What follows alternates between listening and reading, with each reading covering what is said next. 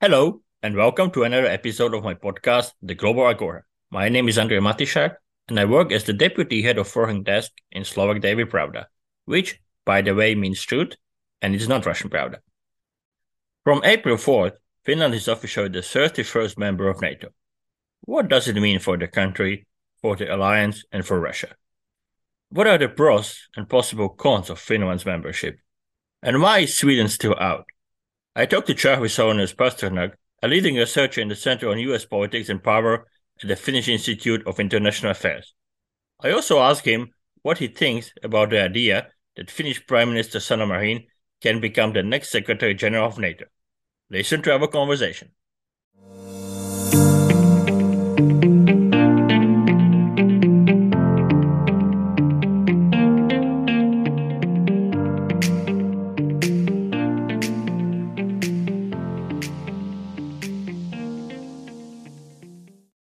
If you enjoy what I do, please support me on Ko-fi. For the link, see also a description of this episode. And now, up to the new debate. Charly, let me start with a little bit of a light-hearted question. Did you celebrate the entry of your country into NATO? Well, I think mentally I did. In practice, I had I don't remember anymore, maybe 12, 15 interviews. So I thought better that maybe I'll save now till Easter and have a have a glass or two of bubbly. But mentally certainly and talked with many people who said that oddly maybe they did feel somehow safer the next morning when they woke up. So uh, I would say overall lots of people did celebrate. What about you? Do you feel safer? it's hard because I do this as a job. So I've been kind of very much in a bubble on this. I guess so, from the perspective that you know, a week ago, had there been some military crisis, I am certain that not only Finland's neighbors, Estonia, Norway, Sweden, would have come and assisted, but also US, UK, France, all of whom gave different these security assurances and we've had close cooperation. But of course, there's a difference, as we've all acknowledged, in the level of deterrence, because that's, I think, is it's something that I've been highlighting in many of my interviews in Finland is that none of us want a war, of course. I mean, you just have to look at what Ukraine is going through. So the real value is in the deterrence and deterrence strengthening and increasing, which is almost invisible because if it worked, then nothing bad happened. So I guess that is how I've approached it that the deterrence uh, level has increased significantly for Finland vis-a-vis Russia in the last, you know, 48, 72 hours. Let's look at the process that was quite quick and maybe not that fast. Finland and Sweden applied for NATO membership in May last year. Finland is in, but Sweden is out as Turkey and Hungary are blocking Stockholm for now. What does it tell us about the alliance? It seems that the member states are not shy to prioritize their own interests over the questions of strategic importance. Is this a weakness of NATO, or is it simply what it is, and we cannot do much about it? I think the the last comment, this is simply how it is, and it's something to be kind of accepted, goes to the kind of the heart of it. It's the alliance is structured and and founded on this basis. And it is this need for consensus or unanimity, which is also at the heart of it in the sense that a small country can't then be forced to participate in a war it doesn't want to. You know, take the uh, you know Iraq war in 2003 or something like that, where where of course many NATO members participated, but many did not. It's simply part of how it is structured. That said, certainly this raised some questions as to NATO's open door policy, which is why I suspect Secretary General Stoltenberg so oft during this week has talked about how NATO and Finland showed that the door is open even if Vladimir Putin tried to shut it and and so on to emphasize this open door policy. Because what we had seen as you as you implied most of NATO the great majority wanted to see Finland and Sweden members before last year's Madrid summit, basically, or at the very least during the summer or so. And then Hungary and Turkey did what they did.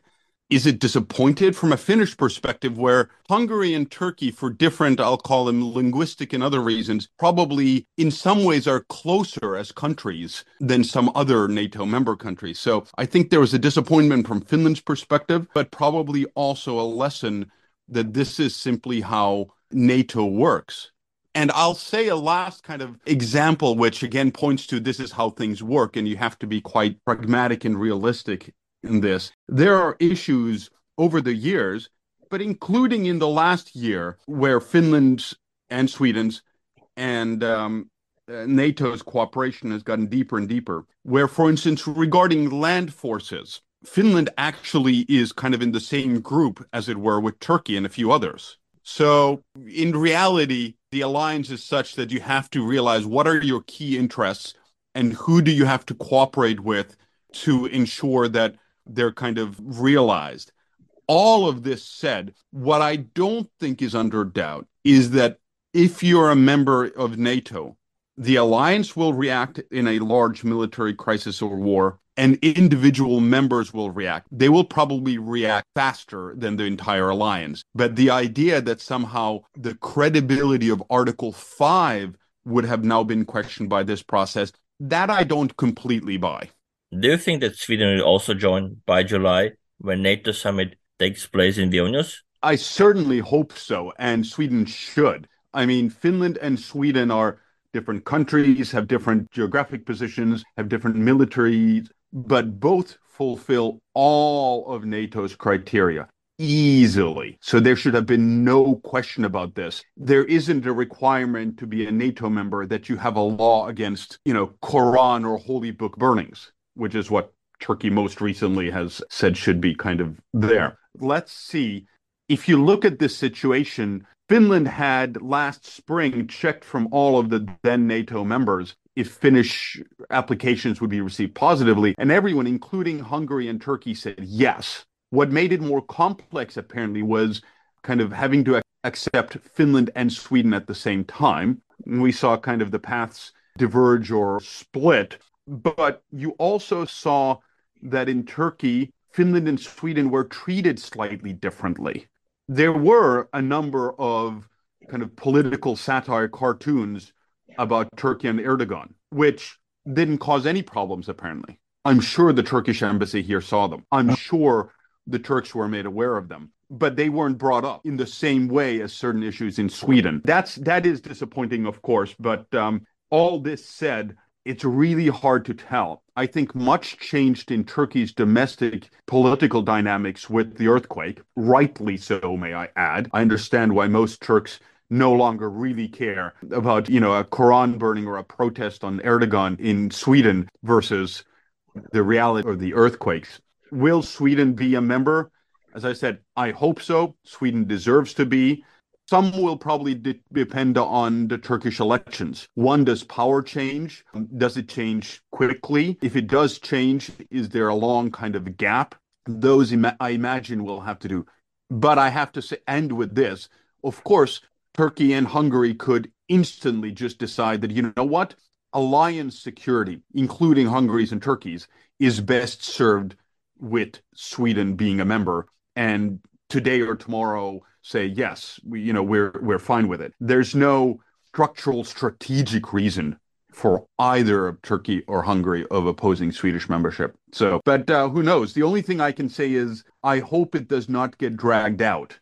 Um, so that we would ha- be having a conversation about is Sweden going to join or not in a few years. Yeah, hopefully it won't last that long. But shall we? Can we sort it out briefly?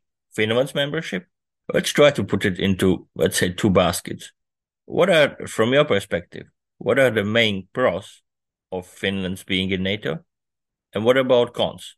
Sure. And of course, I will first say that many of these have come up in Finnish discussion. And I, am really glad that there are many different voices in society. It's also why I'm glad that when Finnish parliament voted for NATO membership, it wasn't 200 0, that there were people opposing it, because that to me says that kind of society and democracy is healthy. One concern, which is probably in the con side that has been expressed, is you know how will Russia react militarily, economically, energy wise? Well, we really haven't seen anything. Yes, there was a, brief denial of services attack in Finland's parliament. But, you know, considering all of the other things that could have happened, that's really kind of nothing, in fact. So there was concern about Russia's reaction. Russia, of course, changed its rhetoric already last spring when Finland had applied for membership by saying that, okay, well, actually, Finnish NATO membership is okay. It's how Finland behaves as a NATO member that makes a difference. Now, do I expect Finland to radically change its approach to Russia? That will still remain a neighbor. No, Finland's not going to become radically more aggressive against Russia or anything like that. The border guard just confirmed the other day that they communicate with their Russian counterparts just as they have before.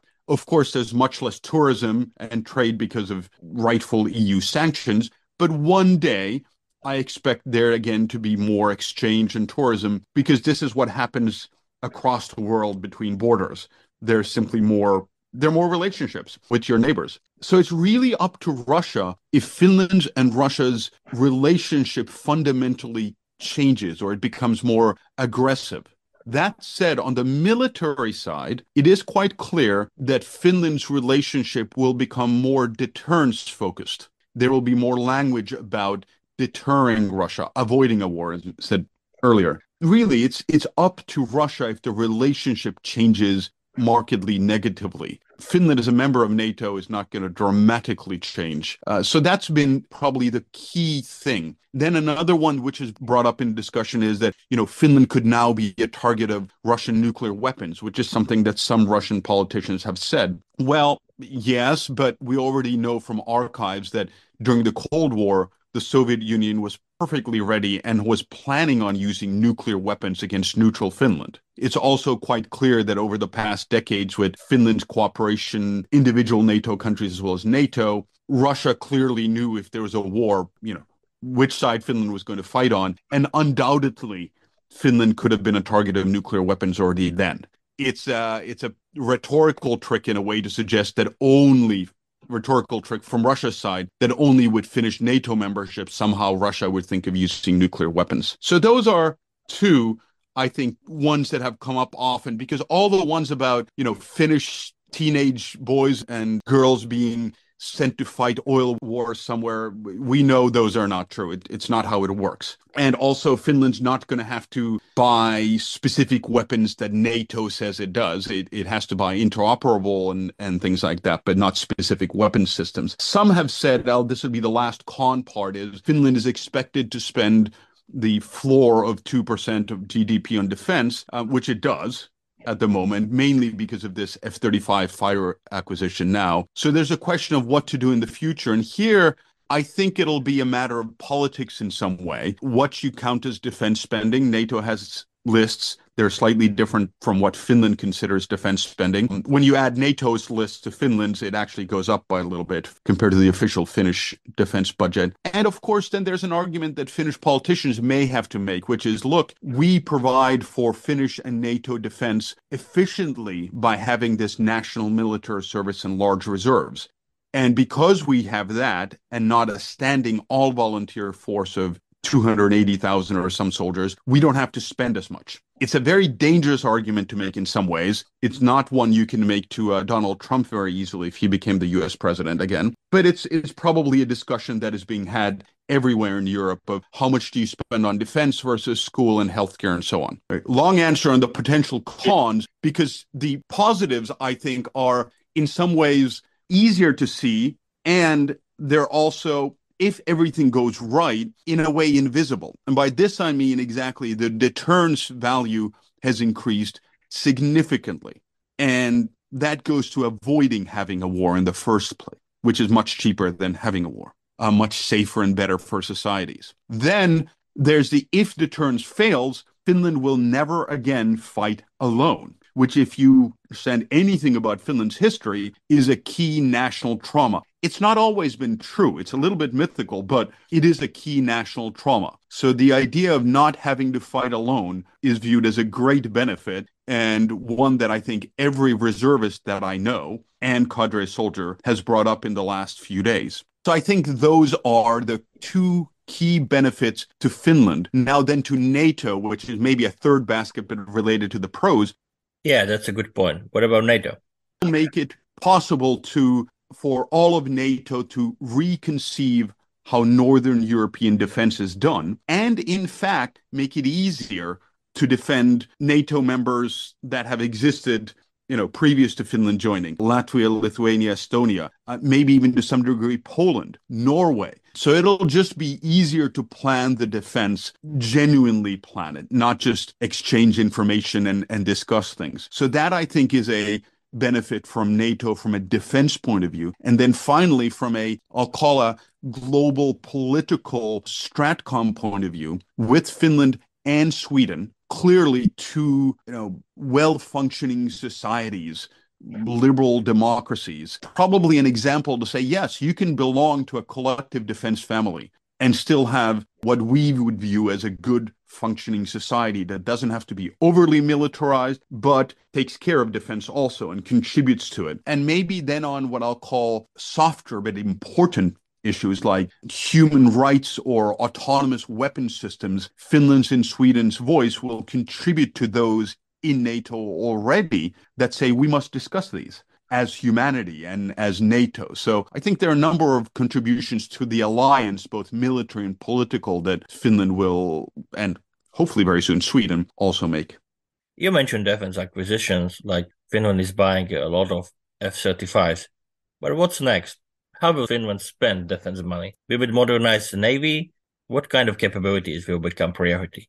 Certainly. I mean, often those things, you know, having said to buy F 35s instead of our Hornets, artillery, large reserve, et cetera, are mentioned. And their core, the key to understand, I think, for other countries that I don't say might want to emulate it, but if they feel like there's something they could learn, is that none of this was developed kind of it's not one decision or or one government strategy or anything it is a decades long process of developing a defense system not just defense forces that has people and training and equipment but a defense system so that when decisions are made to acquire an individual piece of equipment even an F35 it needs to fit into Finland's overall defense system and planning the future NATO's also.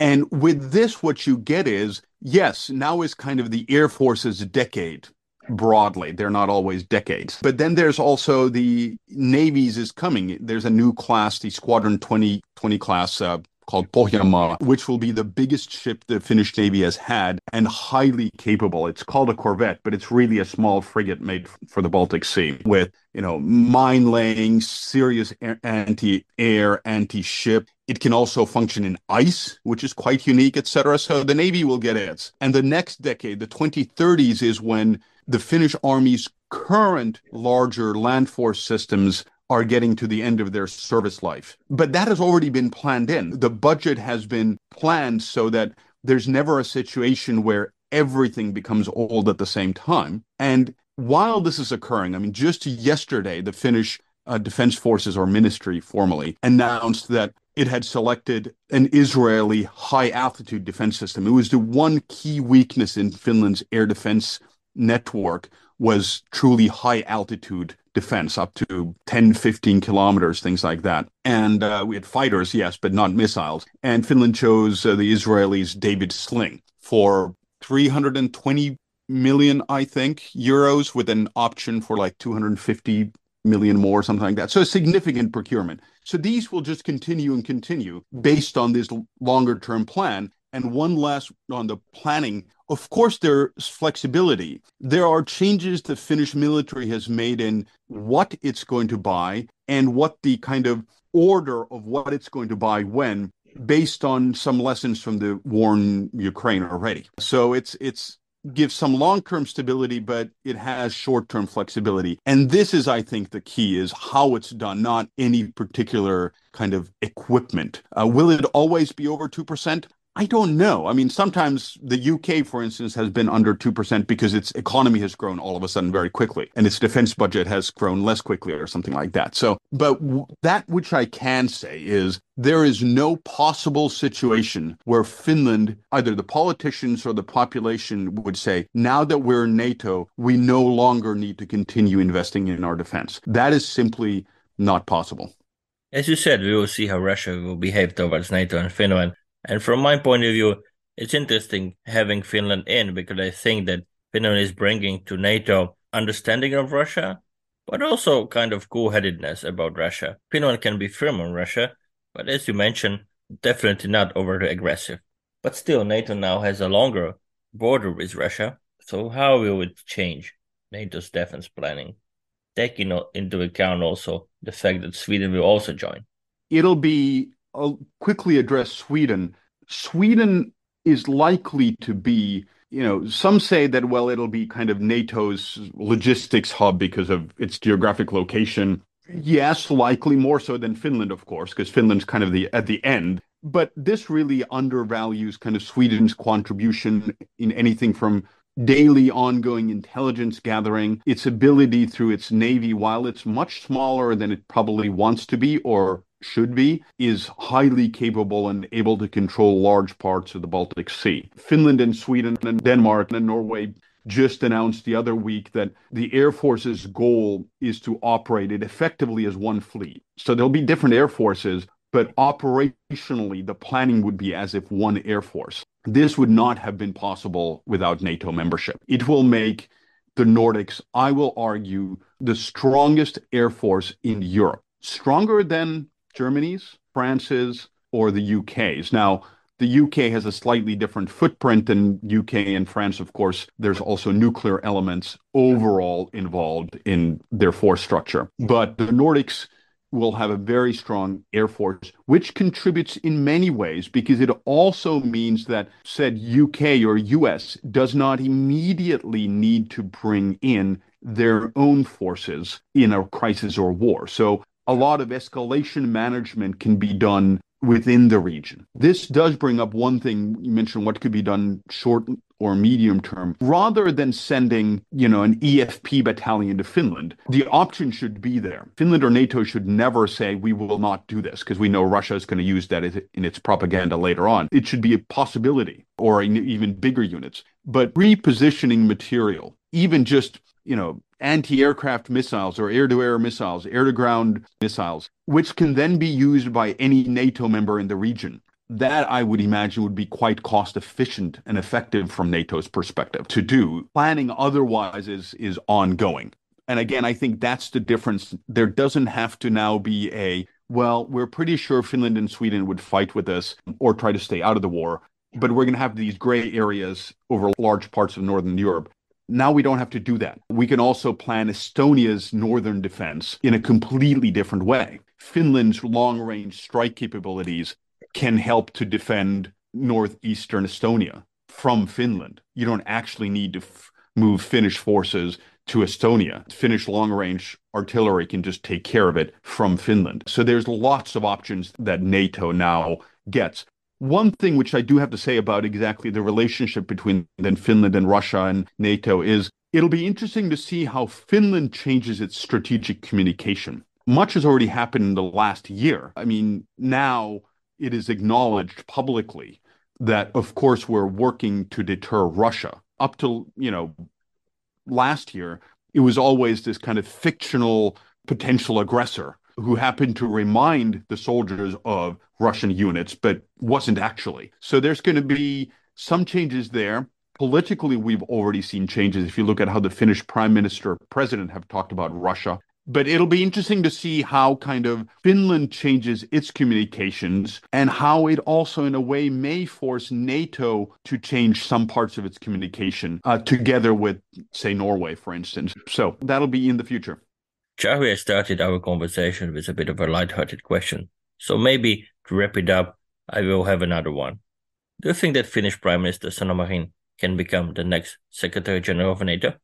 Well, I think uh, isn't it a NATO rule that it has to be a, a Northern Social Democrat prime ex prime minister? Uh, no, it has come up here, of course, with Sanna Marin's announcement that she doesn't want to continue as head of the um, Social Democratic Party and so on. I think, honestly, having Finland just having joined, there's a lot of NATO politics that probably needs to be learned before that. Then uh, jokingly, I heard someone say that while Finland always wants to present itself as a Nordic country, now that many in NATO, quite reasonably, I would say, say that it's time for a NATO Secretary General from the newer member states from Eastern Europe uh, that uh, all of a sudden Finland would become part of this Eastern Europe bloc. But uh, no, uh, I think it's come up simply because the position we know is open. And again, there's these political similarities, perhaps. I, I don't think so. Is it absolutely impossible